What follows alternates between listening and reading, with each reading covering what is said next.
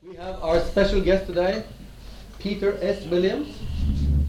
You've been with us since the early days of Communication World. Right, for, yeah. Wait, wait, join, did you join us in 2001? 2002? 2001, 2002, yeah, yeah. We started this course in 2001, and he was was one of the, the first lecturers we connected with with Damaris in the UK, which has inspired the Damaris Norway. At present, Damaris UK is a very different thing than it used to be. Yeah. Uh, but, but he used to work with Damaris, looking at films, writing about films.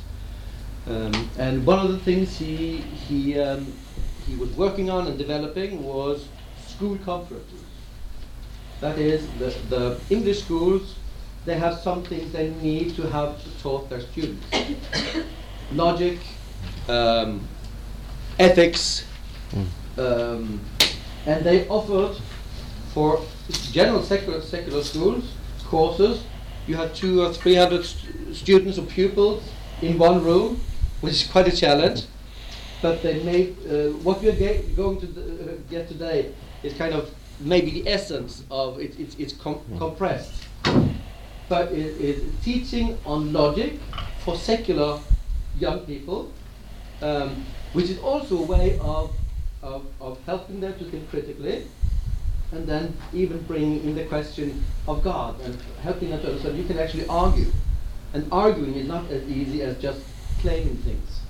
And we need to learn that as Christians, um, that just claiming we have the truth is not sufficient to convince people. We need good arguments, and then we need to learn some basic logics. So you need to think uh, um, on two levels here. Here we get a very basic tool in terms of thinking logically. And we're going to do some exercises as, well here. And then you need to say, think on the second level. This is also communication. That's not just for Christian, but could be, could be done for even secular groups. Think of yourself as teachers for, for, uh, for high school students in Norway. Teach them to do logic. And you can use the existence of God as a, as a case study for how to use logic. How can you argue for existence of God or against it? Uh, and and when they when they work at this, uh, they will see that okay, claiming something is not as easy as actually arguing it. And then you can show you know logic. You show that the question of God is relevant, and challenge Christians and non-Christians actually to talk, try to argue the case, which is a kind of pre-evangelism, right? Bringing up the questions, giving them the tools, and then uh, yeah. So the first part of the day is on logic, which is taken from these school conferences, and then the afternoon will be on the Old Testament, which is a very different subject. It's going to be interesting stretch from Aristotle, logic, and then to the Old Testament archaeology. So uh, I've asked them to, to make sure that we have an introduction to the Old Testament history, because if you don't know the Old Testament history, archaeology, it doesn't don't give se- ma- it doesn't make sense. We get an overview of this and then a little bit of introduction to archaeology before we go to the British Museum and see the items with our own eyes. Mm. And then we go to the Miserable in the evening. the interesting evening. So Pete, we're very happy that you will join us. You've been with us from the start. Uh, he's doing actually a lot of writing and publishing for us. And then we bring him in for the teaching here. He's going to be in October, back with us for October. He is uh, he is the the daddy of the symposium, the Veritas Research Symposium. That's a new thing this year. Um, you brought up the idea when we were talking maybe last year. Yeah. So what, how can we develop the Veritas conference? Said, well, what about do some research? Ah, Friday before the conference, you bring in researchers, bring up a topic. Now I think Mm. maybe ten papers. Yeah. And then there's going to be a, a special edition of the um, Theofilos Journal So we uh, publish, comes out of that. ma- make uh, uh, papers for this journal. So we do research, and publishing is the shibboleth, the the, Mm. the real uh, thing you need to do at university level. So publication worldview is really helping the research part of. Uh, Mm. Of our school, which we haven't been able to do very much until now. So thank you very much, Peter, Yeah, yeah. Being part of us, and also um, for contributing here. So, Grand. this is your group. Well, uh, thank you one and more. I, I hope you're having a, a, a fun and stimulating uh, week uh, here in the UK. Um, I always look forward uh, to the study tour. It's one of the highlights of my year, really. Gimlekollen students I find are always uh, so enthusiastic and uh, nice.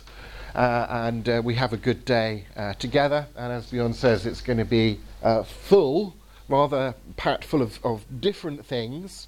Um, so if you're not enjoying what we're doing at, at any one particular time, don't worry, wait five minutes. We'll probably be on a different topic. So just sort of bear with uh, the bits that you don't particularly uh, connect with, if there are any. Um, these uh, school conferences, I've, I've um, stopped doing them now, but I did them for sort of uh, 10, 12 years uh, with Damaris. Uh, I've done them to thousands of uh, students in secular schools. Uh, and I did one conference that was on introduction to logic uh, in the context of the, the God debate, and one conference that was thinking about um, ethical issues, um, thinking uh, in the context of your worldview. How does your worldview affect what you think a human being is? And how does that affect what you think about um, the judicial system? Uh, do we have free will? Are people responsible for their actions? And so on. Um, so I'm going to uh, steal some of my material from the Logic conference in order to use that to teach Logic to you. Um, but it's not the whole conference, and I'm going to kind of put it in a, in a slightly different context to embed it more in the context of the, the worldview course that, that you're doing. Um, so it's not exactly the same thing, so bear with.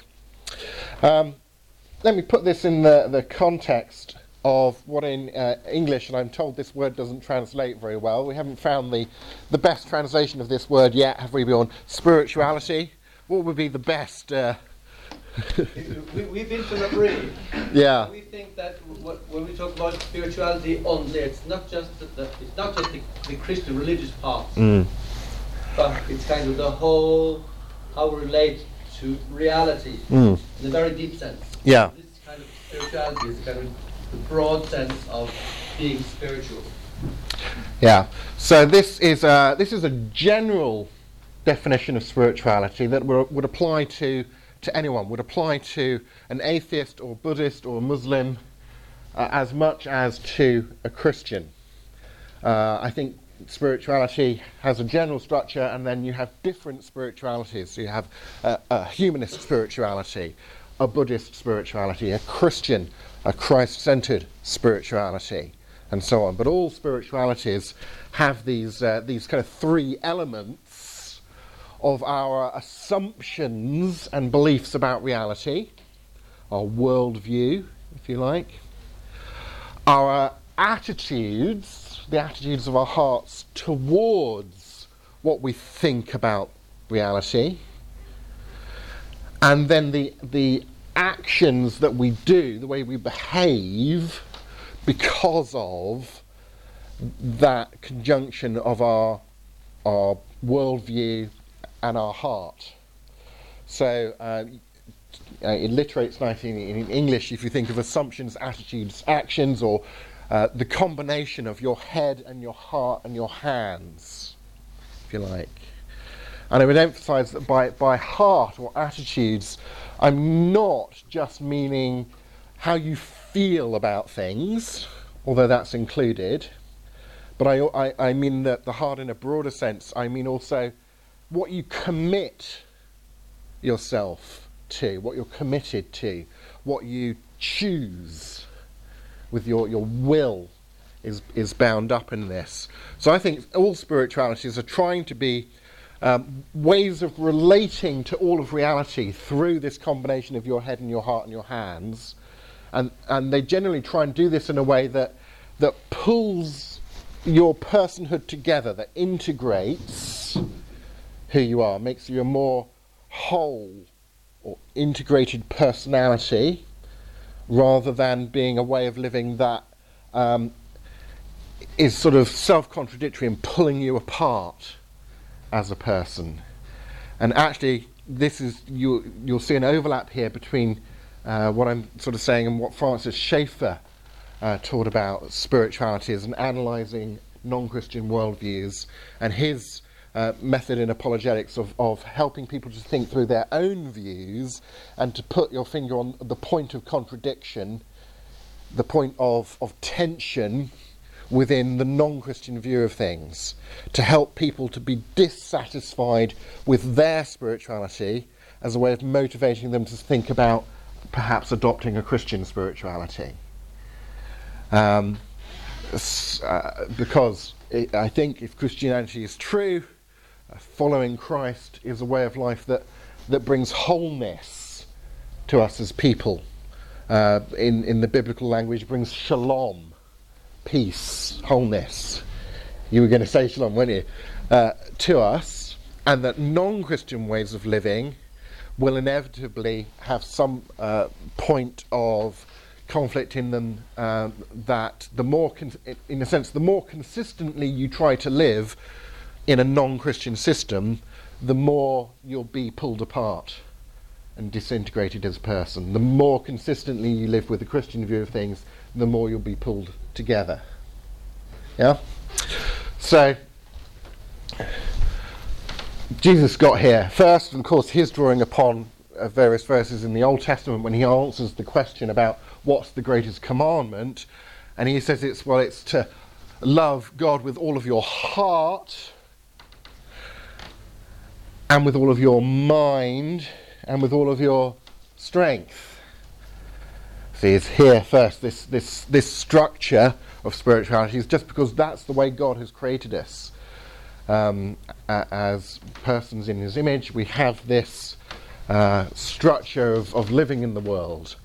Um, and you can look back to, to verses like Deuteronomy 6 5 that Jesus is drawing upon here. And just to broaden this briefly before we, we narrow down into just the logic part, as it were, I, I end up with this, uh, this lovely grid. You've got access to the PDFs of all of all of this, so don't worry about taking notes too much. We have here the spirituality, your worldviews, your attitudes, your actions. Uh, this links to, I'm sure you've started learning about classical rhetoric, um, the transcendent values, truth, goodness, and beauty, and the Christian uh, virtues. So we have, for example, your, your actions, your spiritual actions. Uh, your, in your spirituality, that's, that's communicated by your ethos. And you judge your person's ethos, you judge people's actions by whether or not they're good. And so that uh, relates to, it, it, grows from and leads to the, the, the, Christian values of virtues of love and worship. Within Christianity, love is not just a, a feeling, it's a doing for the other person's good. Yeah? A commitment to the other person's good. They, they overlap. Your attitudes uh, of your heart, uh, communicated here by, by pathos uh, judged by beauty, asking the question is that a beautiful way of life? When Jesus describes himself as I am the, the good shepherd, Greek actually has several words that you might translate as good. Um, one is uh, agathos, uh, good uh, in the sense of um, particularly practically good, good for something. But there's another word in Greek for, for good that means something more like attractive or the beautiful good. Kalos. And when Jesus says, I am the good shepherd, the word he uses is kalos. I am the kalos shepherd. I am the attractive. I am the beautiful good shepherd. Um, following me, being part of my flock, uh, is to be part of a beautiful way of living. And then at the level of uh, your beliefs, your assumptions about reality, of someone's worldview, that's communicated rationally through logos, through where we get logic from, and we want to judge beliefs about reality by truth. Are they true or not? And so that relates to um, faith, wisdom, um, and so on. Uh, so spirituality, rhetoric, values, and virtues all relate to one another, are all bound together. Okay, so before I narrow down onto the logic, but I'm, I'm saying thinking about logic is actually part of your spirituality.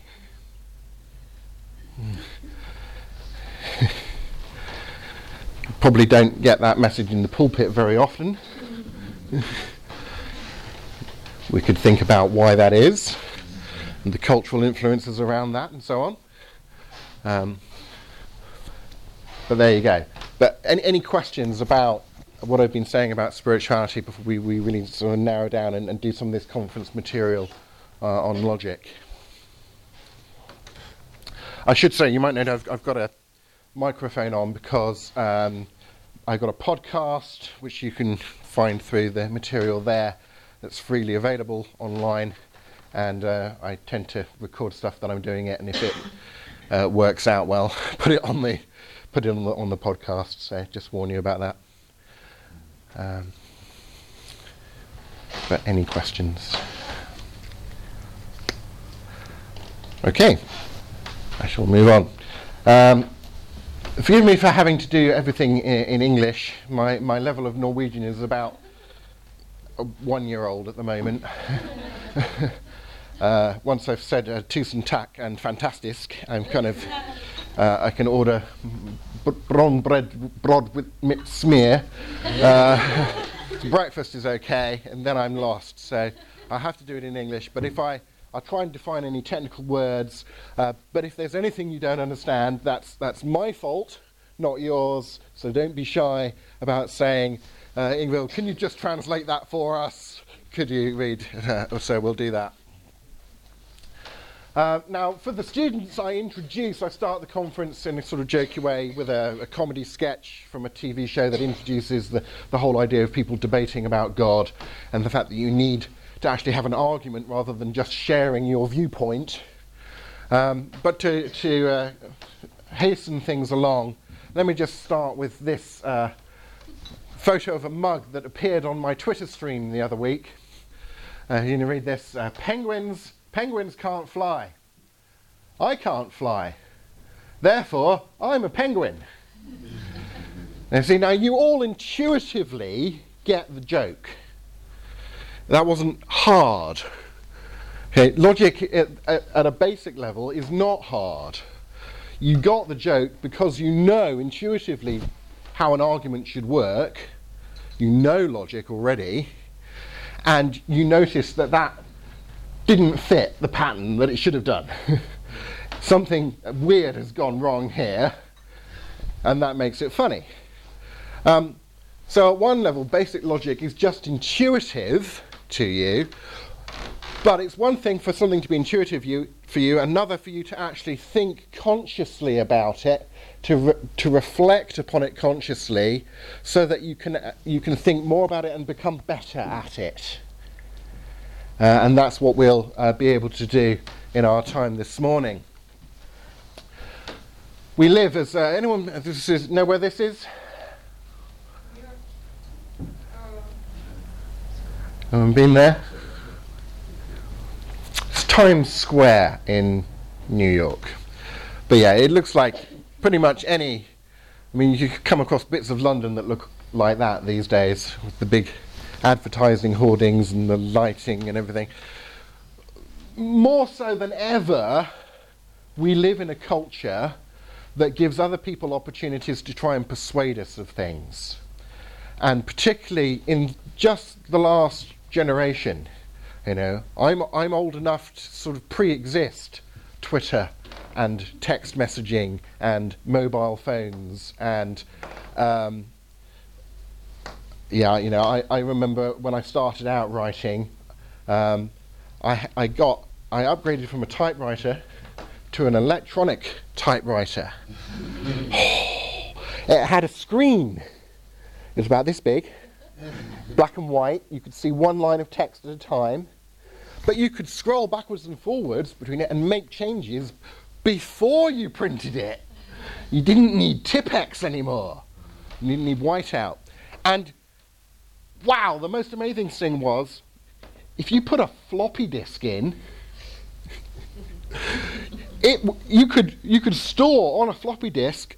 I mean, at least a chapter. Yeah. Five in the. They're so young, they've never heard of You know the save icon?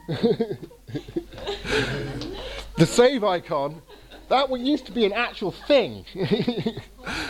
yeah. so, but now not only are advertising hoardings and television and, and magazines, but we're carrying these devices with us that let people, you know, give us uh, words and sounds and pictures and colour and everything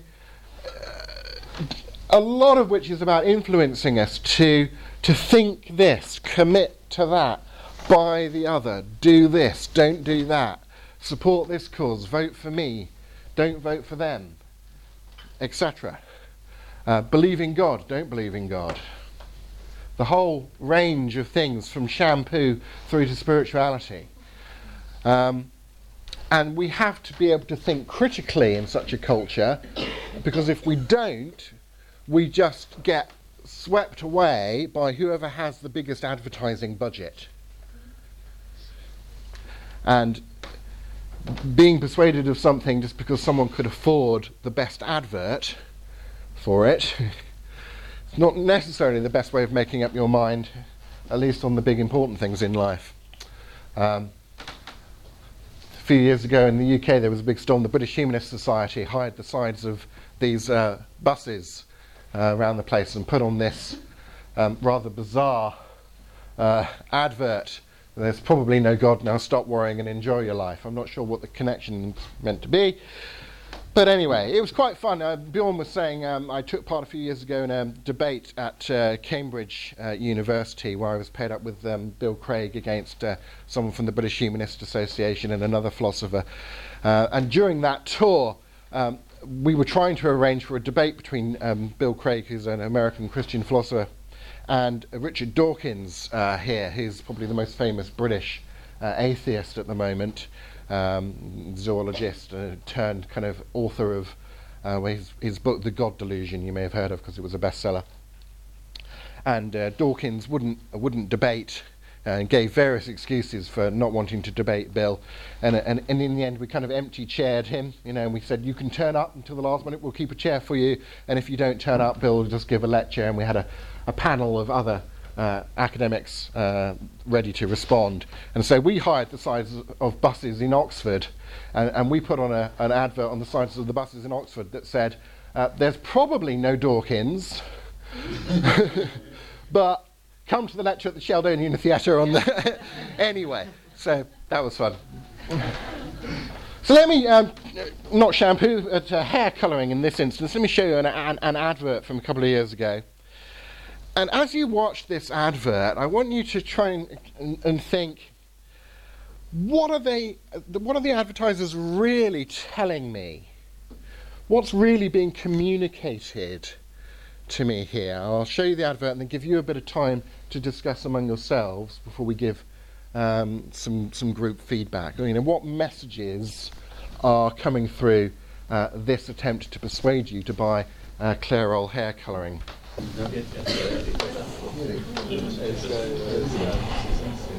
Okay. So, what do we think? There's probably multiple messages that are coming through here. What did you uh, unearth. So thinking about the messages being communicated there.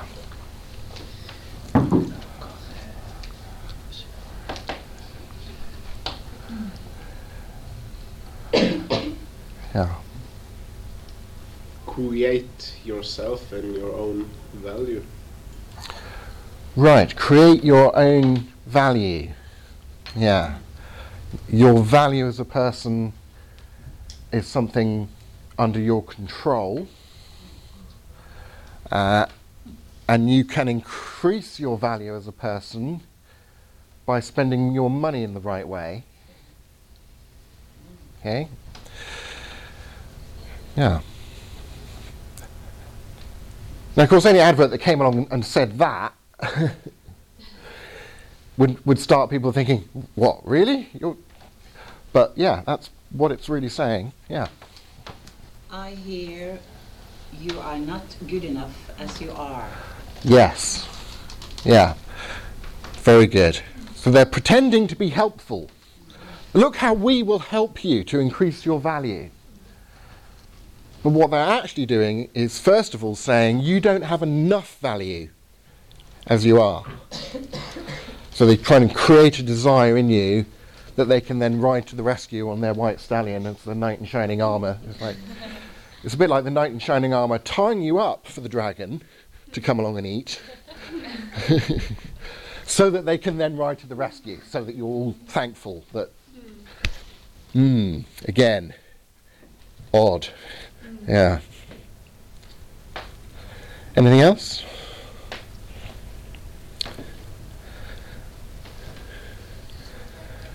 Yeah. Yeah, we were talking about how you increase your value out of the outwardly appearance. Mm-hmm. That will increase your value on the inside. Right. While as a Christian, we know our value on our inside. Mm.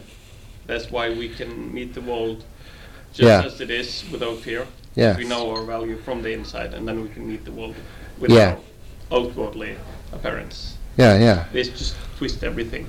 Yes. So there's a, a, a contrast there from a Christian spirituality in which our value comes from the inside out, as it were, and a secular worldview where your value comes from the outside in. Your value comes from being a, a, a member of the capitalist machine. Yeah. Yeah. And I, I love the red shoes. The red shoes are key. Yes. I would very much like to buy them. But I think Yeah. this kind of uh, says to me, you don't dare to buy the red shoes. You have gray. That's right. Yeah. You don't have you're not you're not worthy of buying the red shoes. The lady in the shop looking down her nose at Oh, don't you dare come in my shoe boutique. You're not the right you know, you're not valuable enough a member of society to own these lovely shoes. But oh, hang on, I coloured my I coloured my hair. I am brave enough to buy shoes. like yeah. And then that lovely scene at the end as well. It's all in the storytelling, isn't it? Where she walks away on the shoes now, and the casting director has picked all the other people in the scene to be shorter than her now. So she's standing out, stand out from the crowd. Be more of an individual and stand out from the crowd by buying this mass produced, mass marketed product. yeah. yeah. And again, if adverts actually said that to you, it would be too obvious and you would notice the trick. So it's just, it's full of tricks. It's full of manipulation. Uh, it's full of messages that when you actually stop to think about them are actually deeply problematic. Um, but of course, most people don't stop to think about them, and that's why adverts work. You just get swept up in the story, in the illustration, carried along by the little soap opera that they tell you in a, in a minute. And you think, oh, yeah, I'd like my life to be like that. I'll go and buy some. Well, why Clairol hair colouring? Why won't Boots' own brand do? You know, Th- this advert isn't answering questions like that. There are very few adverts that actually tell you anything about the product that they're selling. Very occasionally they do, you know.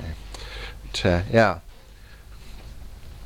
So there is a, a key difference here between just asserting something uh, through a, an illustration, a story, or just boldly saying something is true.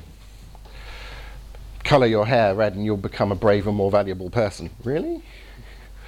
Um, and actually arguing for it. And by arguing, because it's an ambiguous word, we'll come across ambiguity again later on, uh, we don't mean, what, you? Come on then. I'm not arguing, I'm simply explaining why I'm right, as the t shirt says. Um, an argument doesn't mean having to become, you know, red in the face and hot under the collar. An argument is a set of statements that are linked together logically to lead to a conclusion. An assertion is just a statement. An argument, you have more than one statement, they have to be linked together in the right way so that those statements lead you to a conclusion, and then you have an argument. To put it in slightly more technical language, as Bill Craig puts it, an argument is a set of statements which serve as premises leading to a conclusion. So, in an argument, you have a conclusion, which is a statement about reality that you're arguing for, and the statements that precede that, on the basis of which you argue for the conclusion, they're called the premises of the argument. Just to distinguish them, just to highlight what are we arguing for. I'm going to go back to that one. No, just repeat. I follow two seconds. Can you just repeat the sentence you said? Yeah. So, um, an ar- the the statement that's being argued for is called the conclusion. The the preceding statements, on the basis of which you're arguing for that conclusion, those preceding statements are called the premises of the argument. And there'll need to be more than one. So there'll be premise one, premise two, and it's an argument that says the combination of these things should lead you to believe this thing, the conclusion of the argument. Um, Aristotle's always been already been uh, mentioned because he wrote the first textbook on this uh, back in the fourth century BC. So here's a, a typical kind of example that you'd learn in Logic 101, although no one actually finds this in the works of Aristotle, but this is always the example given. Um, Socrates, who was another ancient Greek chap.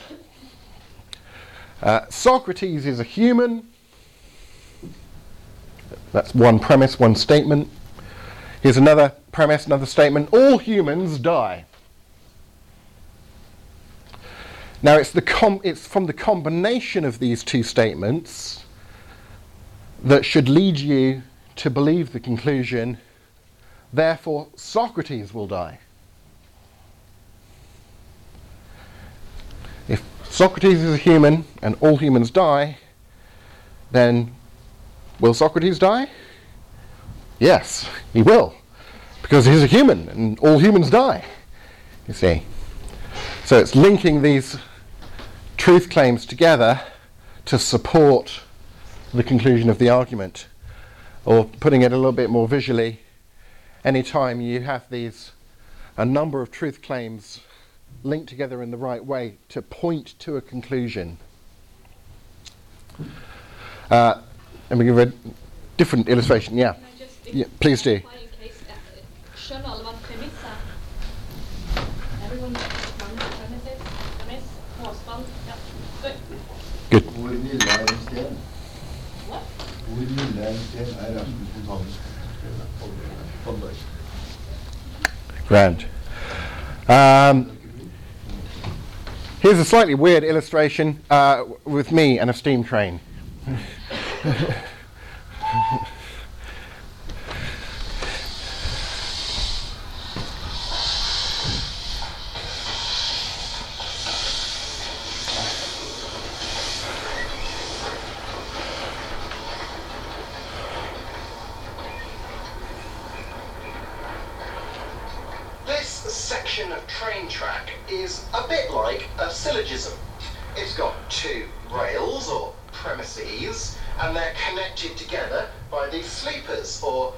some sound logic.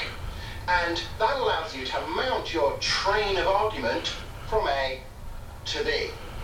But just as one section of track is rarely enough to get you to your destination, so a single syllogism is rarely enough to carry the whole argument you want to make.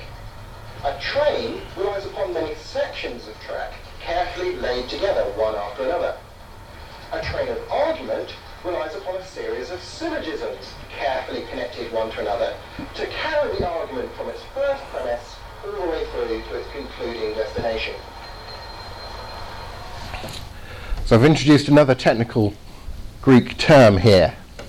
Syllogism, that just means the, the shortest unit of argument you can have, like the shortest bit of train track in your train set box. And the shortest unit of argument you can have has two premises leading to a conclusion. Two premises, conclusion, Socrates is a human, all humans die, therefore Socrates will die. That's a syllogism. Uh, but often, in order to argue something, you need to connect multiple syllogisms together. Uh, and just like connecting bits of train track together to get your train from where you, where you are to where you want it to be, you need to connect these little units of argument together to make a longer argument. And anytime you see a great big long argument, if it's, if it's one that works, it should break down. You should be able to chop it up into these little sort of atomic units of argument, these little train track units of argument called syllogisms. So, for example, if you have one syllogism, one argument, premise, premise, conclusion, you can, if you like, treat that as, well, conclusion number one, a sort of sub conclusion. If you, if you carry that forward, like in maths, you treat that conclusion of one argument as the first premise of another unit of argument, add in a new premise, we will get out a second conclusion. And then you could treat that conclusion as a premise in another argument, and so on, until you've argued everything you need to argue, as it were. So we could extend the previous example. We've got this conclusion, but now let's treat that conclusion as a premise. Socrates will die. Add in the information that dead bodies decompose. You will get out the conclusion that one day Socrates' body will decompose. New, new bit of uh, thing that you've argued. Now, most of the, you notice I've put this in green because this is the bit that's kind of information that's repeating. And usually, when people argue a great big long thing, they won't bother to make it really clear where the little units are. So often you- you might come across something that says uh, Socrates is human, all humans die, dead bodies decompose, therefore Socrates' body will decompose.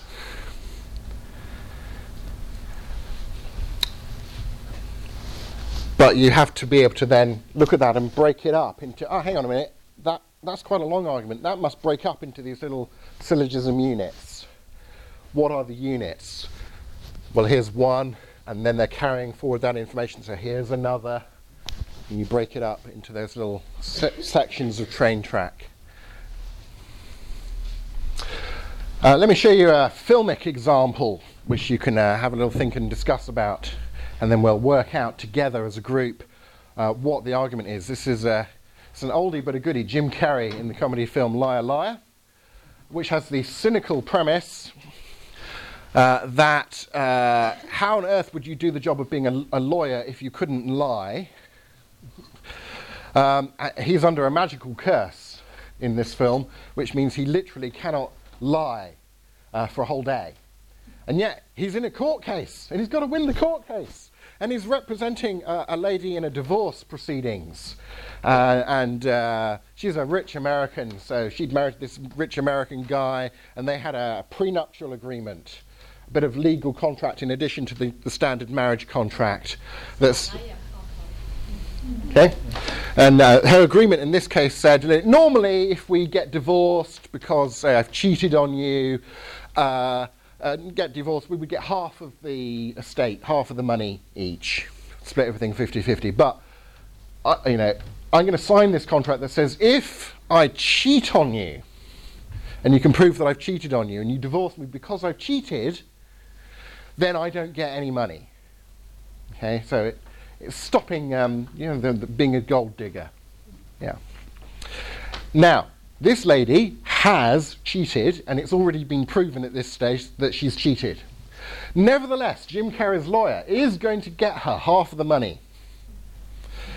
And he can't lie to do it, so he's got to use a good argument. So I'll show you, the clip's got a bit of a build up, and then he launches into, he gets a, he gets a bright idea, and he goes, aha! and he makes this argument in the court and wins the case. And it's an argument that's made up of two syllogisms. And you'll see on your, your worksheet an, an outline of that argument where we've given you the first premise and the ultimate conclusion that he's arguing for that she should get half of the money uh, from the breakup of the marriage. Kunde du oversatt Ja. nede så det premise um, lie lie og så står det free The prenuptial agreement is only valid if she's over eight, she was over 18.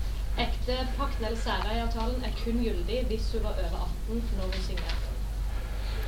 Okay, that's when she when she signed that agreement. Okay, so we're helping out there. We've we've shown you where he launches into the argument and where he gets to, and together we will try and fill out the missing bits.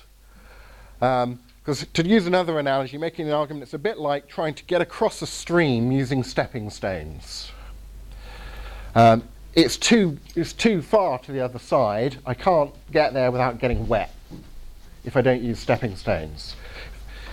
If I use stepping stones, the same principle a- a- applies. Each, each step has to be within reach. Okay, so I need, I need my first premise and my second premise, which together has to lead to this conclusion. They've, each step has to lead to the next one. And then I'm, I'm only halfway there now. I want to get, I want to get to that conclusion. So I need, or I need another premise. And I'm using this one as the first one in a new argument, premise, premise. Conclusion, oh, I've reached the other side safely, you see. Uh, so it's, uh, we're going step by step. Now here we are, Jim Carrey in Liar Liar, um, unable to lie. Uh, it's still great. So um, take a little moment to have a think about that. Look at the uh, the argument outline we've got there, and start thinking. Okay, how did he get from one bank of the river to the other? What were the steps in the that mattered in what he said in that in that legal argument?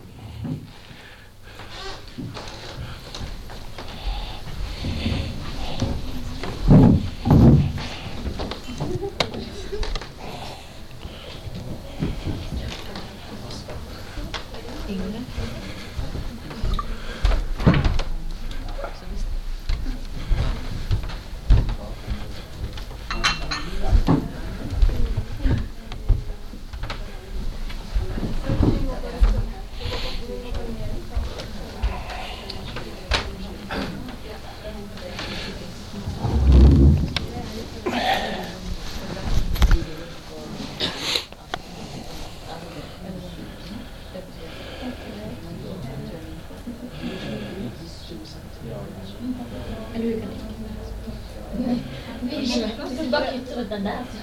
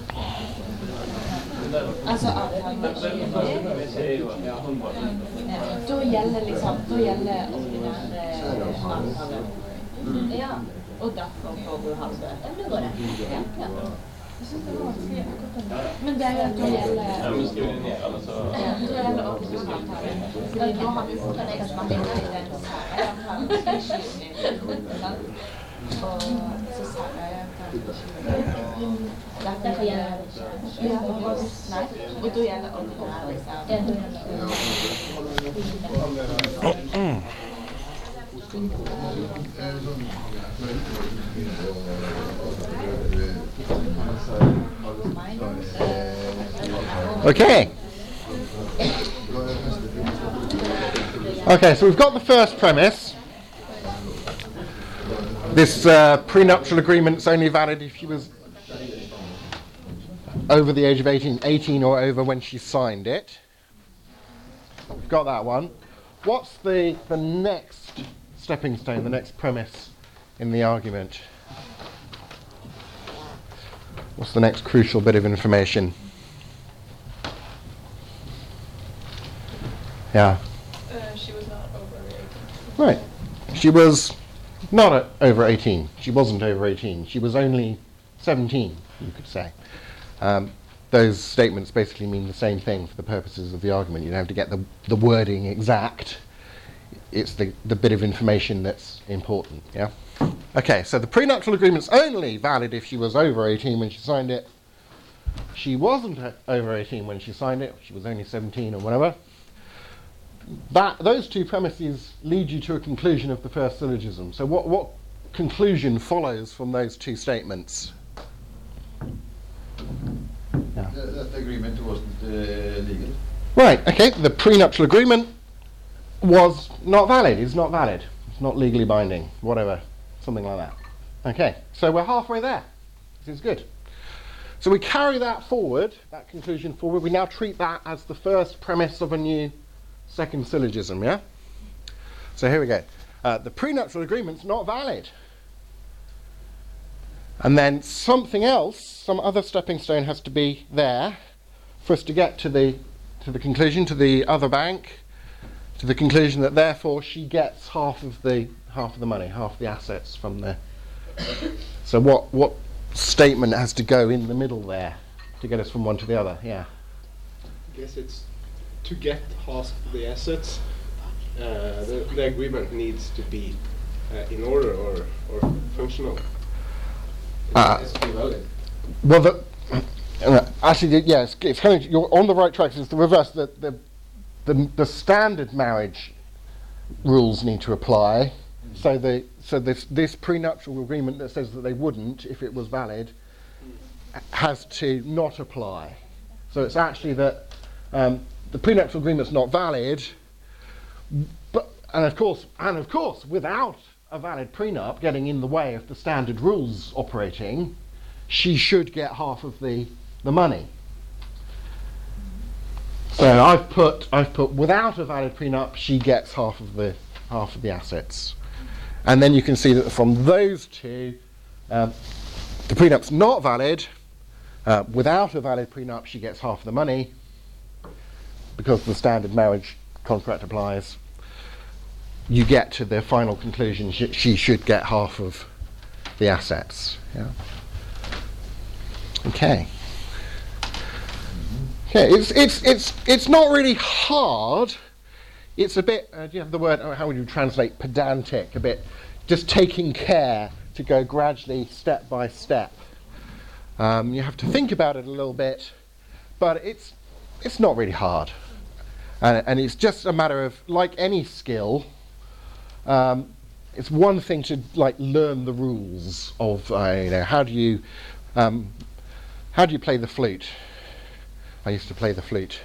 It's like, well, when there's a little black dot in these lines there, you put your fingers in this position and go, okay. Uh, uh, but when the dot's there, you put your fingers in that position and go. You know, you, you know, learn that sort of 16 times or whatever, um, and you're off and away, aren't you? I know how to play flute now. Well, okay, yeah, sort of, but I've got to practice doing it well. I've got to practice doing it quicker. I've got to practice doing it with gradually more complicated bits of music and so on. It's like that with logic. Uh, these basic rules, they're intuitive, you can get them, but it's a matter of remembering them and, and applying them in different situations getting more used to using them and using them in gradually more kind of complex situations. But just to be able to know, you know, premise, premise, conclusion. If the argument seems longer than that, it must break down into these, these units, and I just got to think, you know, where's he starting from? Where's she getting to? How did they get from one to the other? Did each step follow, and so on? Um, so after coffee break, we'll go into a little bit more of the detail of what needs to go right about an argument and what can go wrong, because obviously having two premises and a conclusion, you need them. They're necessary for a good argument, but they're not enough. They're not sufficient because of, like that penguin example, here's another jokey example. Uh, footballs around, onions are round, therefore footballs are onions. Now I've got two premises leading to a conclusion, but obviously something's gone wrong here. You need more to go right with an argument than simply having two premises and a conclusion, and after coffee break we'll find out what that is. Great. Well, thank you so much, ladies and gents. Some very good uh, questions and discussions uh, with some of you over the, the break. You're thinking uh, good thoughts about these things. Uh, so here's a little video with a friend of mine and some breadsticks in a coffee shop, uh, which you will think about uh, ever after when you think about these rules for uh, how does a syllogism, how does an argument work uh, properly. There are these three rules that you need to learn. A good argument is one that passes all of them, and a bad one is one that fails to pass any of them. And, and here's Luke with his breadsticks. An argument you must have three solid building blocks. Thank you. First, it must be logically valid, which means its logic must work. Second, it must have true premises. And third, it must have non-ambiguous terms, which means the words the argument relies on must not have a double meaning. However, if one of these is broken, then the whole structure falls down. And I'm thinking, how many takes did he have to do that before getting the breadsticks to stay there? Yeah. so you'll see there's on your handout there's a flow chart diagram, and this is just the left-hand side of that flow chart diagram. That flow chart diagram is the platonic essence of this morning's material um, because it takes you through the three questions to ask of any argument to see if it's a good one or not, and takes you through them step by step. Uh, and if you apply that flowchart diagram to any argument, it will guide you through the questions to ask yourself to see whether you think it's a good one or not. So the, the three that Luke was mentioning here are the, uh, are the premises clear and particularly are they un- unambiguous? Do you understand what's being claimed? An argument is not going to do anything for you if you don't even understand what's being claimed. So if you read the poetry of Lewis Carroll in uh, Alice in uh, Through the Looking Glass, and you read the statement that it twas brillig and the slithy toves did gyre and gimble in the wabe, uh, any argument based upon that premise is not going to do anything for you because you don't know what on earth he's saying until you read the rest of the book and you find out the definitions of all of those things that he's made up. Okay, and then you would know uh, whether uh, you know what uh, what uh, experiences you could have that could prove or disprove it, and so on. So, do you understand? And this thing of ambiguity we'll come back to as well. Secondly, the logic. Does the conclusion really follow on from the premises of the argument? The, the statements before the conclusion that are supporting the conclusion. Does the conclusion follow on from the previous statements? And are all of the statements, all the truth claims, all of the premises of that argument, are they true? Uh, which is um, often the hardest uh, question. But if you ask these two questions and you're pretty confident about saying yes to all of them, then you should be pretty confident that that argument is uh, sound. Like we might say, a soundly constructed boat. It's one that will take you dry in the dry from one bank to the other. A soundly constructed argument uh, does the same in logical terms. That might not settle the issue for you, because in, in arguing about things, we often end up weighing up arguments against each other, saying who has the strongest argument for something, like in a court of law. Um, but even to kind of uh, feature in your weighing up of arguments, to be worthy of being put in one of the balance pans of your weighing scales, an argument at least has to pass these three tests and have some strength to it. So a sound argument has these features of uh, uh, not using uh, ambiguity, it has unambiguous terms, it has valid logic, the conclusion follows, it has true premises, which means an unsound argument is one where any one of those three features goes wrong.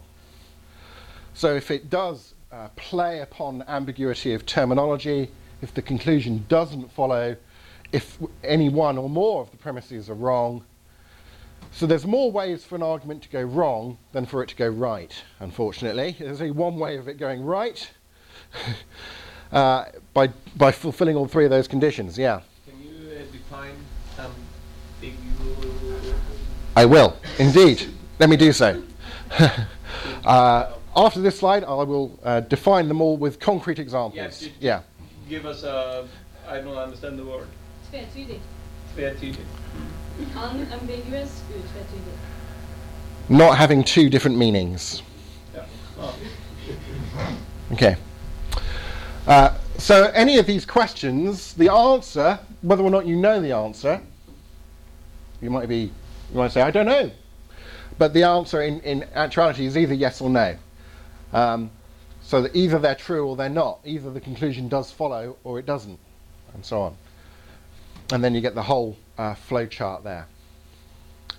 So let me il- illustrate those three ways in which things can go wrong. Ambiguity, when something has more than one meaning, and you use that to mislead. So um, here is uh, Groucho Marx, not Karl Marx, who founded Marxism. Groucho Marx, the American comedian from the Marx Brothers, and a brief clip from the film uh, Monkey Business from 1931, where he uh, he hasn't gone on safari, but he's pretending that he's been on safari, and he makes uh, this joke at a house party. One morning I shot an elephant in my pajamas. How he got in my pajamas, I don't know. Thank you, Groucho. One morning I shot an elephant in my pajamas. How the elephant got in my pajamas, I'll never know. See, there's an ambiguity in the statement, not to kill the, the humour here, but there's an ambiguity in the statement one morning I shot an elephant in my pajamas. It could mean one morning I was in my pajamas when I shot an elephant. It would usually mean that. But you could take it as meaning one morning an elephant was wearing my pajamas when I shot it. And that's silly. And by interpreting the statement in the silly way, the unexpected way, it becomes humorous. A bit, at least. so you can end up with ambiguity doing things like this. You look for repeated terms in an argument and you say, uh, okay, th- interesting, this, this premise and this premise both have the word plane in them as a repeated term. I just check that they're not using ambigu- ambiguity to mislead me. Does that term mean the same thing when it repeats? And here it doesn't. So, premise a plane is a carpenter's tool. Here it is, you use it for planing flat a wooden surface so you don't get splinters. Plane. The, exactly the same word in English is used to refer to this kind of thing a plane. Um, so, the premise, second premise here the Boeing 747 is a plane. And of course, from those two premises, I can draw whichever conclusion I like. this doesn't constrain me to one conclusion. Here I've said, therefore, the Boeing 747 is a carpenter's tool. But of course, equally, I could have said, therefore, uh, a carpenter's tool is a Boeing 747, which is also not true. um, by trading on this double meaning of this word, you can't rely upon the conclusion. Invalid logic when the conclusion just doesn't follow. It, the question to just ask yourself here is, as you're going through an argument, what conclusion should follow on from those premises? So if I say, look, okay, as a general rule, high fat foods are bad for you, not particularly good uh, to live off high fat foods all the time. Uh, look, some yogurt is high in fat. Um, therefore, all yogurt is bad for you. And what, what's gone wrong? You just think, well, what conclusion should follow from those two premises? If it's true that high fat foods are bad for you, and if it's true that some yogurt is high in fat, then what conclusion is true? Yeah. You may have forgot some in, in the conclusion. The word some. Right. Absolutely. Yeah, so this, this should say, therefore, some yogurt is bad for you. But that's not what it says. It says all yogurt, and you can't make a conclusion about all yogurt based on information about some yogurt. So the conclusion doesn't follow. It's invalid logic. And finally, sorry to shatter your illusions with, uh, with this, this one, but uh, supposing I said, look, I, I only eat, I have a diet that ins- in- consists entirely of broken biscuits. Uh, this is part of my new health drive because when you break a biscuit, all the calories leak out. So, because I only eat broken biscuits, and because all the calories leak out of broken biscuits, uh, therefore I'm not eating any calories when I eat those biscuits. Now, look, the term uh, broken biscuits reoccurs, broken biscuits reoccurs in this argument, but it's not, there's no ambiguity because it means the same thing. Broken biscuits in both instances means something like that. And this, this argument is logically valid. This is a logically valid argument in that the conclusion does follow from the premises. If it's true that I only eat broken biscuits, and if it's true that such biscuits contain no calories, then it absolutely must be true that I'm not eating any calories. The thing, obviously, that's gone wrong with this argument, unfortunately for all of us, uh, well, not only is it not true that I only eat broken biscuits, I do eat other things, but also um, broken biscuits do contain calories. The calories don't leak out of them when you break them. So it's got false premises. Did both of them are false, and therefore it's not a sound argument. So there's some illustrations. Let me go and, and run through some exercises with you as a group. And we'll start with some sort of jokey arguments because jokier ones kind of give you a tip off sometime to something's gone wrong here. Uh, that's what the humour relies on. And then we'll, we'll morph into some more serious kind of apologetics kind of arguments. So think about this. Is this a good argument? All goldfish can ride bicycles. You are a goldfish. Therefore, you can ride bicycles. Now, do not be misled by thinking to yourself, hmm, I can ride a bicycle. You, you can't reverse arguments like that. Just because you can ride, uh, ride a bicycle doesn't mean that necessarily you are uh, a goldfish. So, first of all, is this a good argument? Is this a sound argument? No. Something's gone wrong with it. One, one of those three ways of going wrong that I illustrated has gone wrong. What do you think has gone wrong with this argument? Yeah. False premises. Yeah. Um, indeed, as far as I know, both of those premises are wrong. Goldfish can't ride bicycles, and you are not a goldfish. Don't have an existential crisis here today. this one's a bit trickier. When it rains, the pavement gets wet. The pavement is wet. Therefore, conclusion, it must have rained. It's like, Is that right? And if it's not right, what's gone wrong with it? One of those three ways of going, going wrong. When it rains, the pavement gets wet. The pavement is wet, so it must have rained. Yeah.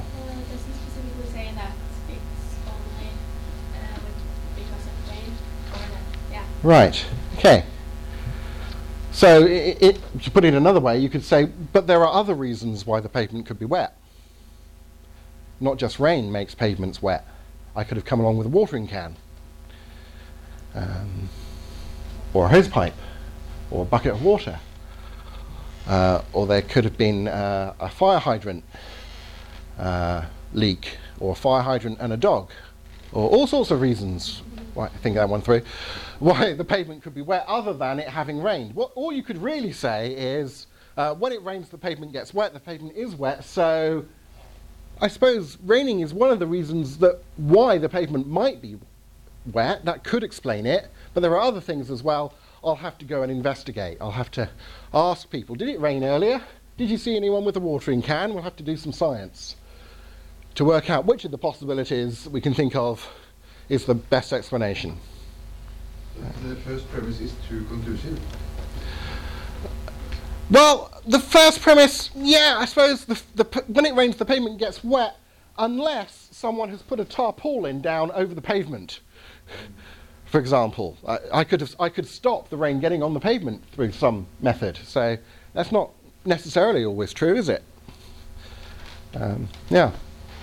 So yeah, it, c- it could be uh, very good one. It could be false premises as well as uh, this not really following, which is invalid logic.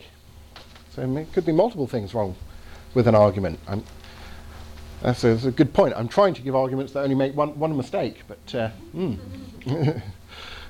how about uh, this? This is a nice tricky one. Um, I'm washing the car using a sponge.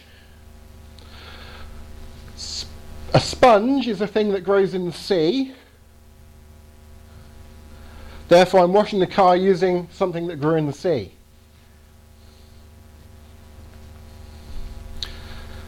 So I'm washing the car using a sponge. A, a sponge is a thing that grows in the sea, sponges. So I must be, I'm washing the car using something that grew in the sea. Yeah. Yes, ambiguous terms. Yeah. So this repeated term here, sponges, and I've, I've tried to mislead you by giving you a picture of a man-made, uh, a synthetic sponge. But of course, the kind of sponges that grow in the sea, a little s- marine organism, like, uh, not the kind of thing that you would wash the car with. That probably ruin the paintwork if you try to loofah the, the car instead of yourself in the shower. Um, different types of sponges, yeah. Ambiguity of terms. So let's get a little bit more into apologetics now. You may have heard people um, argue something along these lines. Um, look, anything you can't detect directly with your physical senses, anything you can't see, if I can't see it, or hear it, or smell it, or taste it, or touch it, I'm not going to believe in it. People say. Anything you can't detect directly with your physical senses doesn't exist, or you shouldn't believe in. Um, but God can't be um, detectly, detected directly with your physical senses. You can't taste God. Can't smell whether or not God's in the room. You know. So of course he doesn't exist, or it's silly to believe in God because you can't detect him with your physical senses. What do you think might be wrong with that kind of argument?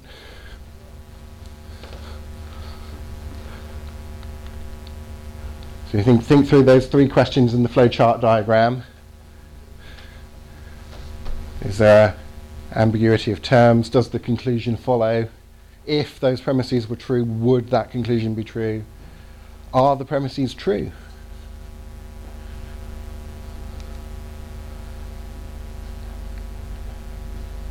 I, I see a ha- hand going up. I'm trying to give someone else an opportunity to stick a hand up. Is that a finger? Yeah. Yes, marvellous. I just wondered if you were scratching your nose or something. Uh, the first, the first premise is not true. So the, the claim that anything that can't be detected directly by our physical senses does not exist is not true. Yeah. In other words, things can be real without being directly detectable by the physical senses. Even in science, that empirical subject, we talk a lot about all sorts of things that can't be detected directly with physical senses. You know, quarks, Has anyone tasted a quark or a lepton recently? Did anyone, you know, see the Big Bang? You smell the Big Bang recently? Uh, you know, but people believe in things because they're the best explanation of the things that we do taste and touch and see and so on. And maybe maybe it's like that for God, or maybe it's it's reasonable to believe things that don't have any connection at all with the physical senses. I mean. I've been teaching you about this basic logic of structure that an argument has to have. Um, you just intuitively get that. You don't see literally that logic works. You can't taste or smell or feel that an argument has the right structure to work. But you couldn't do any arguing about physical things unless you knew about logic. See? So you can, you can know about things that are real, that are true, that don't have anything to do with the physical senses. Um, classic atheist argument for God, the logical problem of evil. Uh, something objectively evil, really independently of what we think and feel and so on, evil exists. Premise God couldn't possibly coexist with anything objectively evil Therefore, God does not exist.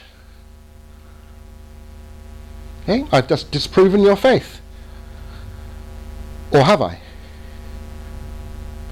Well, only if this argument's not a good argument. That means, unless you can find one of those three ways of an argument going wrong that this argument falls into, you should all stop being Christians, yeah? So, give up on the study tour and go home or just you know go shopping or something. That'll buy Clairol hair colouring and stuff like that. So what's, if anything, is wrong with that argument? Yeah. Uh, are there anything? If so, uh, uh, are there anything ob- obje- objectively evil? Right, the argument assumes that. So you could say there's nothing objectively evil or wrong, right or wrong. Um, that would lead you into other problems with Christianity, though, because then I could, I could mount the argument that um, Christianity is only true if uh, people are sinners, which means that we do things that are objectively wrong that we need forgiving for. Um, but there's nothing that's objectively right or wrong. Everything's relative. Therefore, Christianity is not true. So you would you could disarm this argument that way, but then you might raise a, another one. You see, or there can only be a God if, if there is a God. By definition, he's the kind of being who is all good, and by good I mean you know not just I happen to like him, but good with a capital G. Okay, well, how, how, about this? I could say um, similar, false premise. Look, they, they've got this premise in there, the second premise, that God and evil couldn't possibly coexist. It's just not possible for God and evil to coexist. I don't think that's true. For example, what if uh, a particular evil were a necessary means to uh, a greater good? Uh, it's a bit, it's the argument. This argument's a bit like saying um, you know, it's a bad thing to saw people's legs off. So anyone who saws, goes around sawing off people's legs must be a really bad person. Okay? Well, yeah, unless they're a war surgeon during the Crimean War and the soldier with the leg has got a wound and it's festering because you haven't got antibiotics and they're going to die unless you cut their leg off. Then chopping their leg off is a, a necessary means to something really good. And it's only really good people who dedicate themselves to going to battlefields and saving people's lives by chopping their legs off. So it's, it's not a necessarily true principle that a good thing and a bad thing can't coexist in the same space, as it were. Um, and the argument depends upon that premise to work. So indeed, you can you can turn this problem of evil round, you say, look, you, you do, as you say, you're, you're assuming that there are things that are objectively right and wrong. So let's take that premise and make it a premise in an argument for God, indeed. This might be where you were, were going. You could say, okay, yeah, yeah, there are things that are objectively evil. But look, something objectively evil exists, but if anything objectively evil exists, then that's a good reason to believe that a good God exists. So the existence of something evil is actually evidence for the existence of God. And you can say, well, why should I believe that, that crucial second premise? You say, well, without a good capital G God, what, what standard, what, what rule, if you like, are you measuring things against to say whether or not they really are good or bad? Because you're not just saying, oh, I happen to like it. You're saying, no, it really does, it really is good. It's like saying this, to say this table really is a meter long. Well, well what is a meter? Well, it, there's a standard definition of a meter. There's an actual, you know, meter stick kept in the F- French National Museum, and it's like that is that was th- well, this is the standard of what we mean. It's like that for morality. Um, God is not just that he's he's a good person kind of thing. He is the good.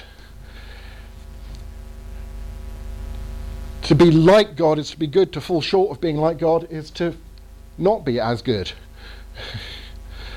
um, and in morality, it's saying, you know, this is the right thing to do, this is the wrong thing to do. You, you're, you're obligated to do this, you're obligated not to do that. What's obligating you? Um, you need some sort of transcendent source of moral obligation. I'm not obligated by material things or by my evolutionary history or uh, and so on.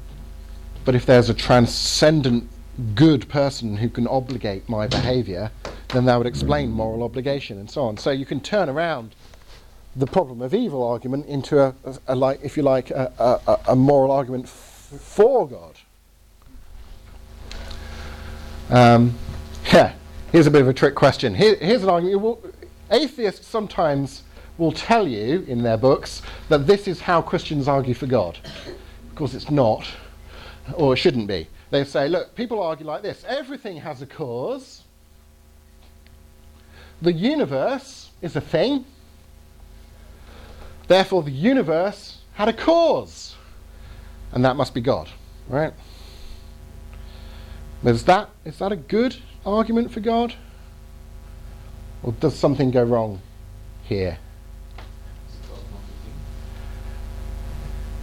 Is God not a thing? What do we mean by a thing?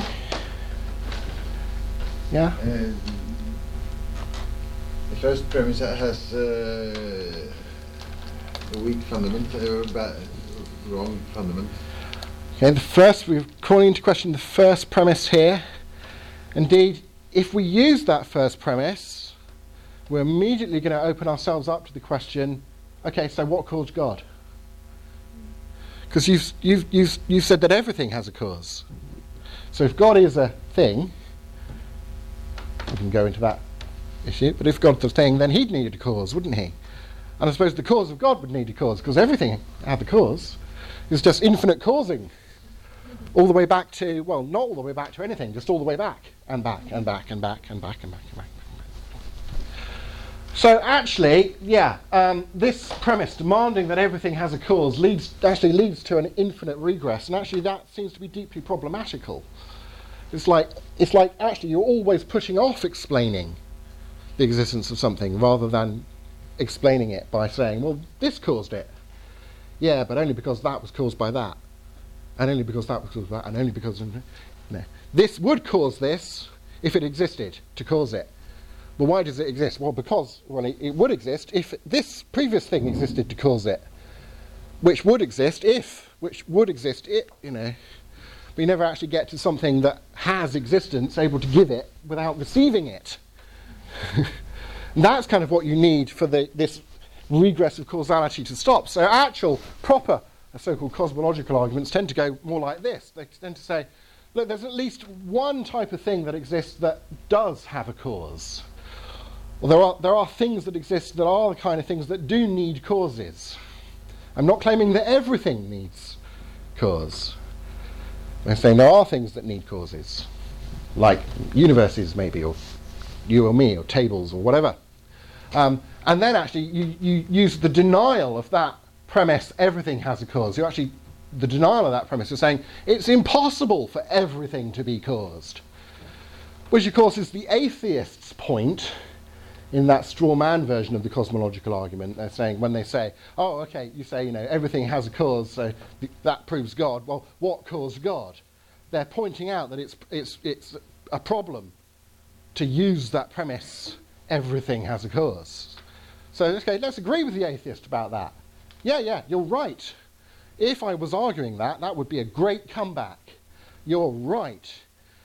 We can't use the principle that everything has a cause. In other words, not everything has to have a cause. But look, there are some things that do have causes. But as you say, not everything can have a cause. So there must be something, mustn't there, that causes things, but which doesn't have a cause. Now we're getting closer down the track to an argument for God, because we say, well, what type of thing would that be? It would be a very different type of thing than the physical things that we experience around us. It would be a different type of thing than, than a, a universe, the, the cosmos. So on, we could, if you trace back the Big Bang, you're basically saying, okay, we've got all these physical events, however we cut them up. There was a first one, whatever, you know, minute, hour, second. There was a first one. There was a um, an hour bef- when there was no previous hour, a minute, as it were, of, of time when there was no previous minute. So how are you cutting them up? You know, take a minute. So, so what caused the first minute of the physical universe? Because physical events are things that we do know need causes. And if they need causes, what caused the first physical event? You can't say, well, the previous physical event. There wasn't one. So do you say, well, okay, the first one just it didn't need a cause? Like, what, what's different about that event that uh, sort suddenly absolves it from needing a cause? You get an argument that points towards some sort of transcendent cause, some sort of cause that itself doesn't need a cause, something that causes everything else apart from itself. Now that's part of what people mean by God. So that's a, a better way of putting it. And here, just to seek into what we're going to look at this afternoon, you'll often find uh, arguments that go like this. Look, it's irrational to believe something you read in the Bible, some sort of historical claim in the Old Testament historical books about David or whatever, in Kings and Chronicles. It's irrational to believe those claims in the Bible without extra biblical evidence, evidence from outside of the Bible. Here's another premise. Look, there, there is no evidence from outside the Bible for, say, something like the historical existence of King David. It's just a myth, isn't it? It's irrational to, to believe in the historical existence of someone like King David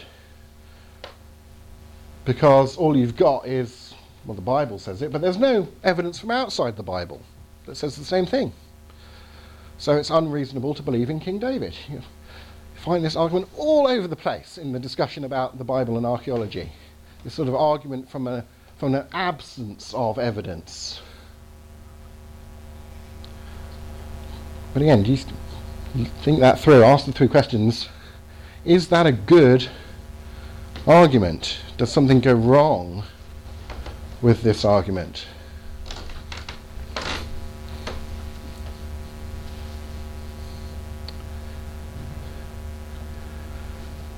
Uh, yes, but anyone else? no? Okay, okay let's uh, go with you. Do we know all the evidence now? Are we familiar, familiar with all the evidence? Is it all dug up? Well, excellent question. The question is all the evidence that exists, has it been dug up? So it could be true that there is evidence out there, outside the Bible, but why should we think that if, it, if that evidence existed, that we would know about it by now?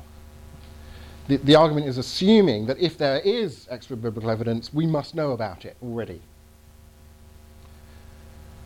Because obviously, if you say, look, there's no extra biblical evidence, so it's, it's, uh, stupid to believe in, in King David. King David probably never existed. And then you dig up something. Know, King David was here.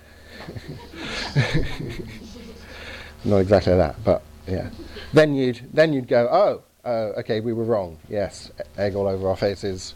Um, yeah, so there is a sort of that argument from an absence of evidence they don't really work unless it's true that were that evidence to exist, we should expect to know about it.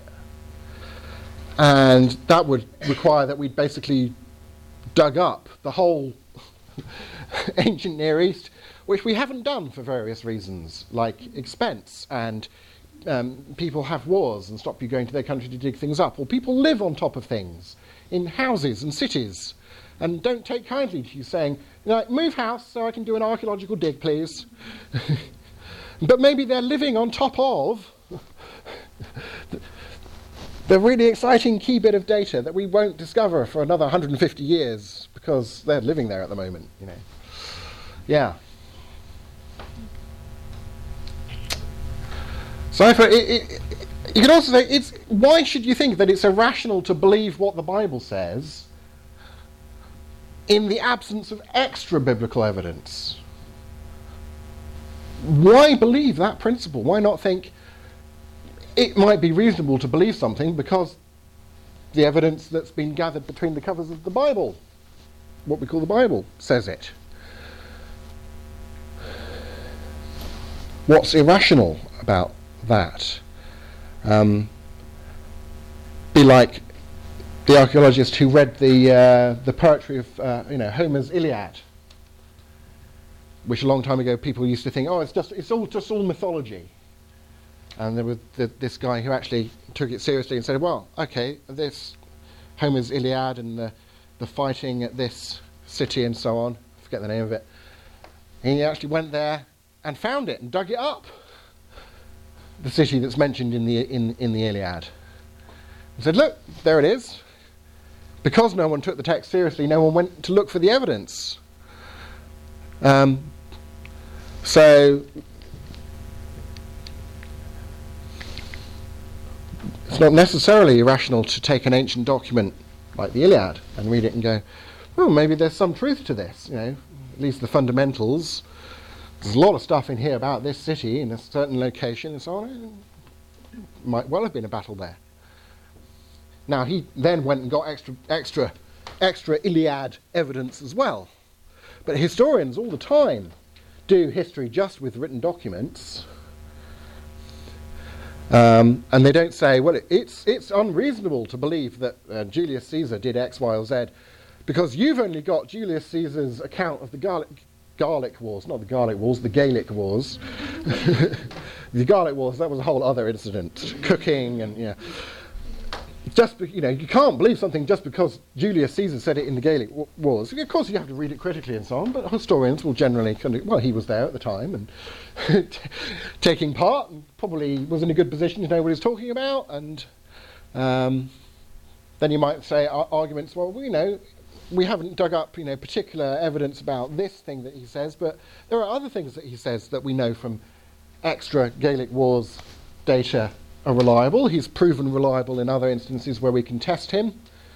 So here's a bit thing that he says where we can't, you know, test him directly, as it were, but because we've we've got this growing confidence in him as a as a reporter, in the things we can test, we, we come more and more to trust him in the things that we can't test.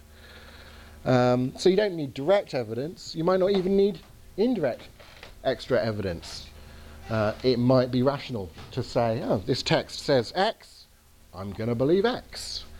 Um, with testimony, again, the issue of burden of proof that I was talking to people about earlier.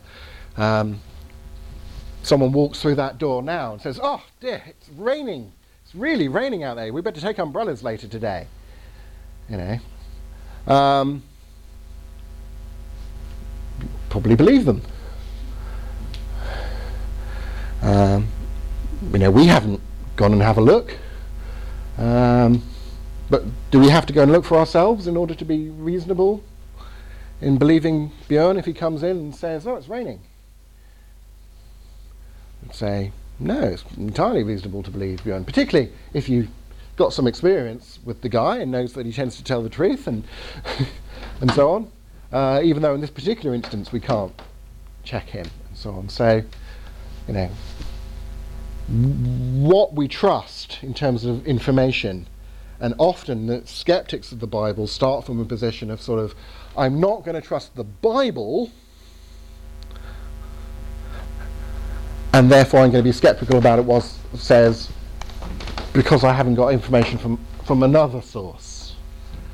Spotlight. I'm not going to believe in the existence of Jesus because, I mean, all you've got is, I don't know, the letter of James from 45 AD, written by Jesus' brother, and um, Paul writing in the 50s, sort of 20, 25 years after Jesus, writing uh, to churches saying that he knows um, Peter and James and John and the four Gospels, all written within the first century, uh, and so on and so forth. But you know, you can't believe that Jesus existed. You've only got the data in the Bi- in the Bible, saying because it's the Bible, because you trust it as a sacred text. Saying, yeah, but I'm not necessarily saying believe what the Bible says because it's a holy book, or because it's a book that some people think is a special sort of text from God set aside the question of whether or not it's, also, it's a special sort of text from God, what it undoubtedly is, what it's recognized to be by atheist historians and so on, is a set of documents written by people in the first century AD. Um, who seem to know quite a lot about the culture of the first century AD, where we can judge it by other sources of people writing at the time um, in ways that they probably wouldn't if they were just making it up in the second century, as German 19th century liberal theologians used to think, and so on, and, and so on, and get into asking the standard historical questions about sources and saying, well, where, where we can test what Luke says in Acts. You know, he says uh, various people that he and Paul come across um, have certain official job titles or certain names. Uh, do we know from other sources that he gets those right. Those little off off the cuff, offhand details. You know, if you're in Cyprus, then, then the head honcho is called an alderman, but if you're in Turkey, they're called a, a praetorate or whatever it is. You know. Um, actually, we do the historical research, we find he tends to get those things correct. It's like he gets those little details correct. Wow. Um, maybe he knows what he's talking about in the bigger things as well. Um, and again, building up a sense of confidence in a reporter just through purely secular, kind of standard historical research and, and, and questions. So hopefully you, you see, let me do a bit of recap and see if you have any uh, questions, and we might be able to uh, stop for lunch a little early, and then perhaps we might start the afternoon a little early as well, because don't want to just keep going for the sake of it. But a bit of a recap. Started off talking about um, spirituality. Everybody has a spirituality. Christians have a particular Christ centered spirituality. Spirituality includes the trying to combine, pull together our head and our heart and our hands. And part of our head is how we think about things, what we believe and assume about the world. Uh, and spirituality is, is, communicated to other people through those standard elements of rhetoric that you've been learning about. And we'll, we've been focusing here on logic, of course, logos, beginning of John's Gospel, um, communicate, rational communication. Um, but it ties up with this broader picture of spirituality. Because spirituality is important, uh, we do need to ask the question of, of our own spirituality, other people's spiritualities, insofar as they're making truth claims about things, do we think that that's reliable? Is it true? If, can they argue for it? Can they give a good argument for it? What is a good argument? What's a bad one? And we've looked at these, the nature of a, an argument having to have at least two premises, two statements that lead to a conclusion, and then building them together like a daisy chain. Or um, when you link bits of paper to make Christmas decorations or train track or whatever to make longer arguments and being able to analyze what someone says, like Jim Carrey in a court. He didn't stand up in front of the judge and say, Uh, my lord, my first premise. You know, only philosophers tend to talk like that or write like that in their books. You know, premise one point. You should read Wittgenstein. It's all like 1.1, 1.2.3, subsection 3. It's very dry. But you have to kind of, in a sense, philosophers are the experts in taking things very carefully, stepping stone at a time. And you get used to, as you use these, these tools, to, to thinking in that way and getting practiced with it and thinking, looking at that, that flowchart diagram, having that in your mind and thinking, is there a repeated term that's you know, playing a trick on me because of some double meaning ambiguity in the language? Does that conclusion really follow from, or should something else follow from those premises? Are all of those premises true? And actually, that's usually the most controversial question because you know there's standard rules and canons of logic, and you can you can find out you know is do you mean the same thing here or not?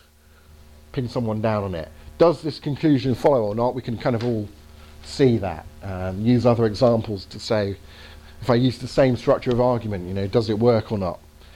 Where people tend most to disagree, of course, is over the truth of the premises. Um, so, is it true that you shouldn't believe something that the Bible says unless you've got evidence from outside the Bible for it as well? Yeah. People disagree over that and they argue about that. A lot of the arguments I showed you were it was kind of obvious, either obvious that it was right or obvious that it was wrong because of the joke.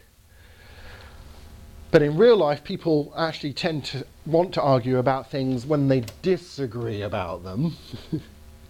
That's why it's worthwhile spending the time to argue about them. Um, and then it becomes harder, of course. But, I mean, what else are you going to do? Arguing about things, or explaining why I think I'm right about it, is much better than arguing about it, or just believing because they've got the best advert on the side of the bus, or on the TV, or on your Twitter stream, or whatever um, or Insta chat numpty or whatever it is now that's down with the young folks, you know. Um, so learning those just those that structure and those three rules of, of what makes for a good argument uh, is a really useful general life skill in terms of spirituality, in terms of all of your academic subjects actually, because you know, try and think of an academic subject in which you don't have to either argue something, make a case for something, or analyze someone else's case uh, for something, where you're not engaged in communication, in, in rhetoric. Logic is not, as you know, not the whole of communication or rhetoric, but it is a very important part, uh, particularly that relates to the value of truth although those things are all bound up together. So, you know, if I say the Holocaust was wrong, not only am I, and I, am I saying it, I think it was objectively bad, I'm also saying it is true to claim that the Holocaust was objectively bad. So when I say was objectively bad, I mean truly objectively bad when I say rainbows are beautiful, I don't just mean I like rainbows. Do you like rainbows? I mean rainbows are beautiful. I mean it is good to appreciate looking at a rainbow. And if you think that it is bad to appreciate looking at a rainbow, you are wrong, my friend. Have you seen one of them? You know. so these values, this rhetoric, just as spirituality is about binding us together, it's because truth and goodness and beauty are bound together. And that's why rhetoric is all bound together. And why our spirituality should be trying to bind us together as, as Paul says, as we put on Christ and go from glory unto glory, we become more Christ like, more like God intends us to be in Him, more whole, more shalom in our lives, our relationships, how we relate spiritually to God, to the world, to other people, to ourselves. um, and thinking carefully at an appropriate level for us, as much as we can with the, the faculties that we've been given. You know, not everyone's going to be a brilliant world class logician, just like not everyone's going to be a brilliant world class mathematician or m- m- uh, composer or musician or whatever. Um, but you know, we can all enjoy having a sing song the New Year's party or at church or what have you. Do it these things to our own levels, but we should at least be trying to raise our game, as it were, in a way appropriate for us. So I hope that is a useful introduction, general skills apply it to lots of stuff spirituality, logic, they're all bound up together. And this afternoon, we'll get to look at this stuff about King David. I'll show you some of the evidence, actually, that there is extra biblical evidence for the existence of King David. Not that you need it in order to be rational in believing in him. Thank you. so, how's our timing going? We're going good. Any questions that you have? Um, and if not, and when we finish, we'll uh, break a little early for lunch.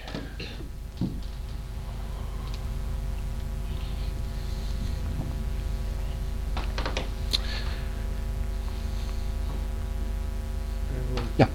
Do you think that logics are a thing that will will like fade away from uh, society?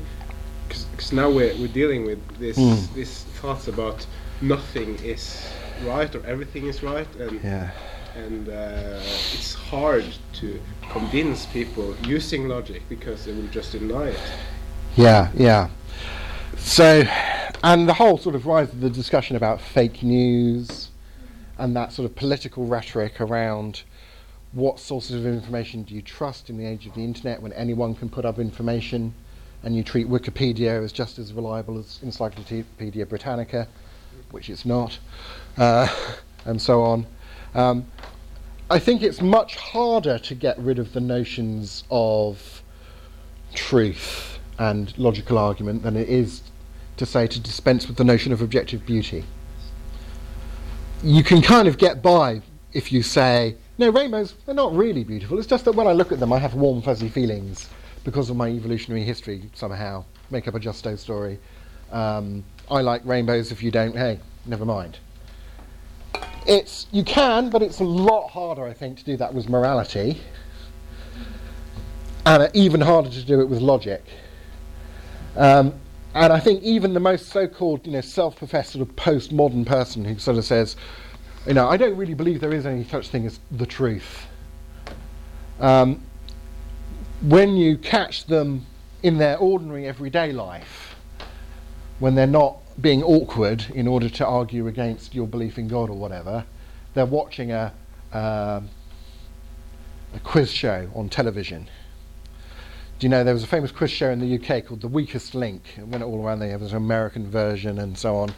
And um, there would be a panel of people, and there would be general knowledge questions asked, and people would buzz in to, to answer the questions and get them right or wrong, true or false. And then the drama of it was then everyone on, who was being asked questions would vote and for one of the other panelists to disappear.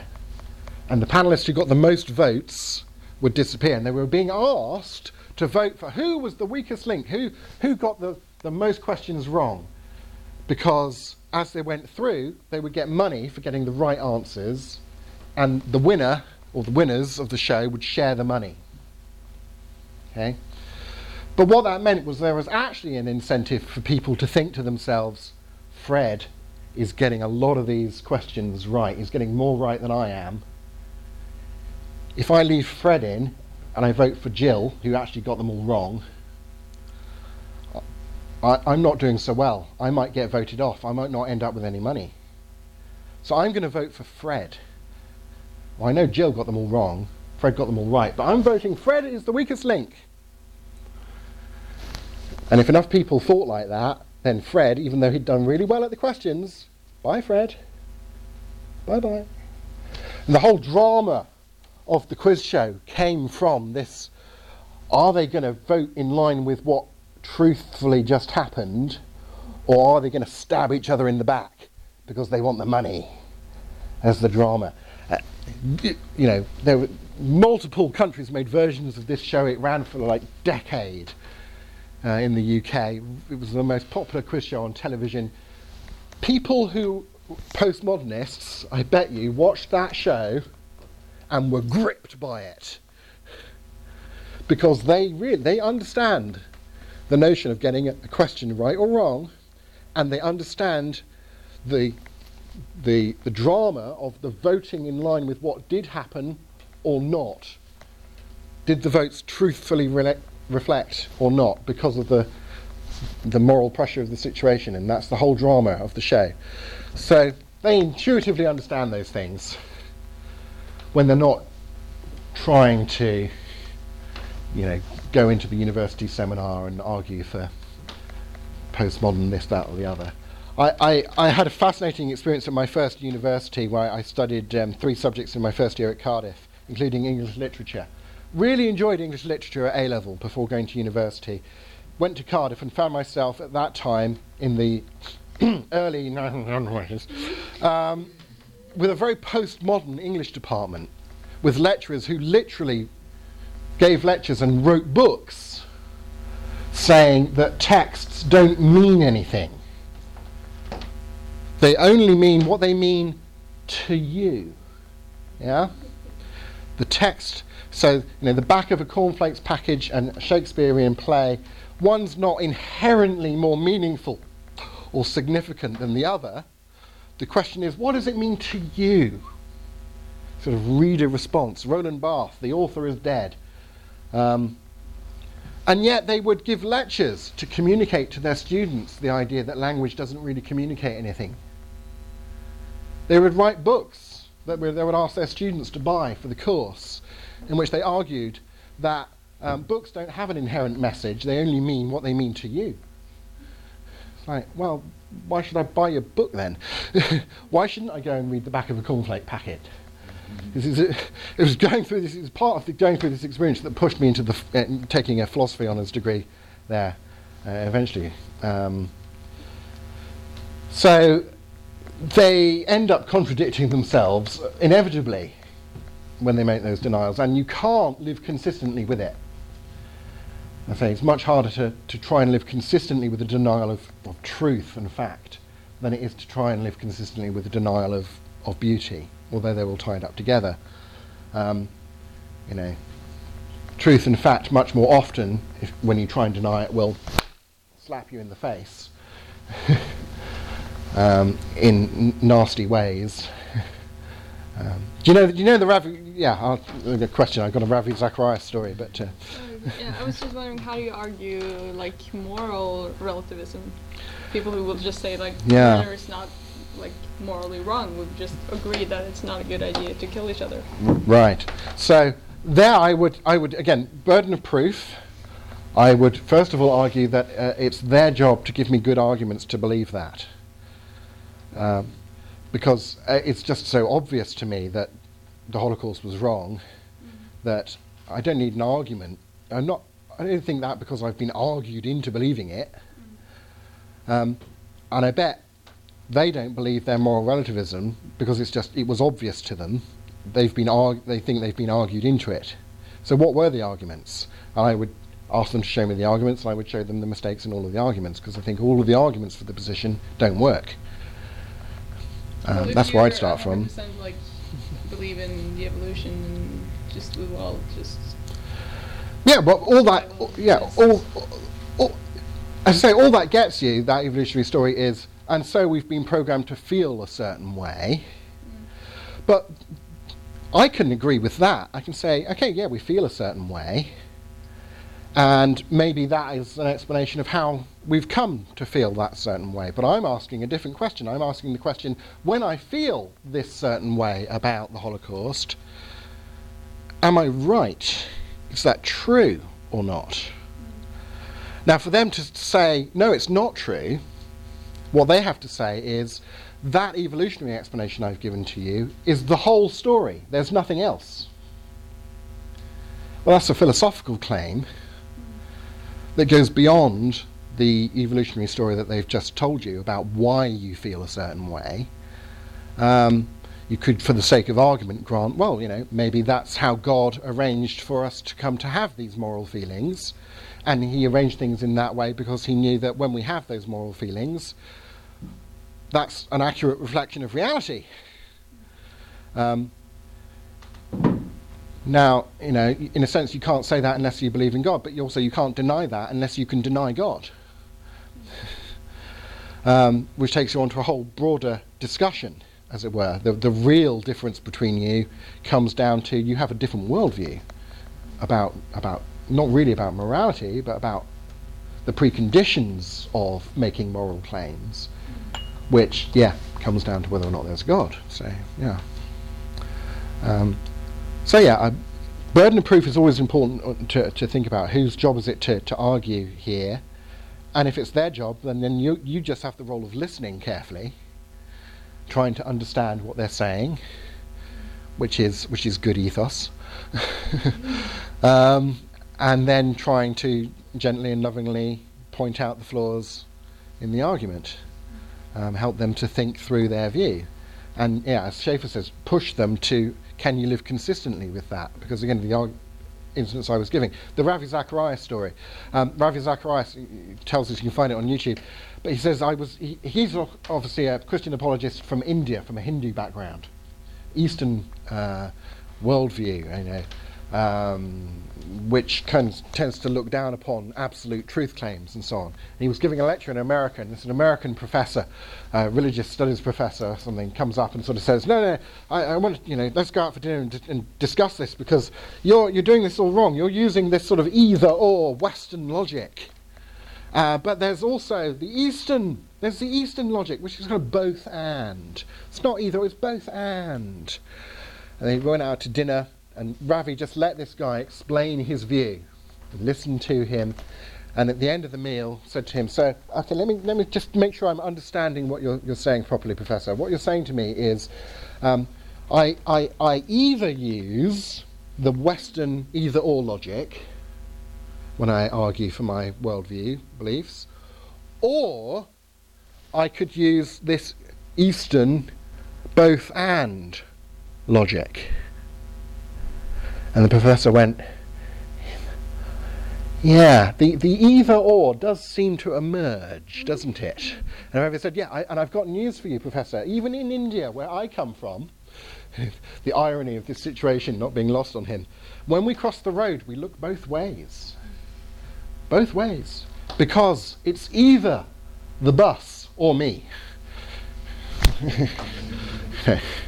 um, reality is hard to deny that it comes in these binary true, false, either or, yes, no. Uh, does it meet the criteria or not?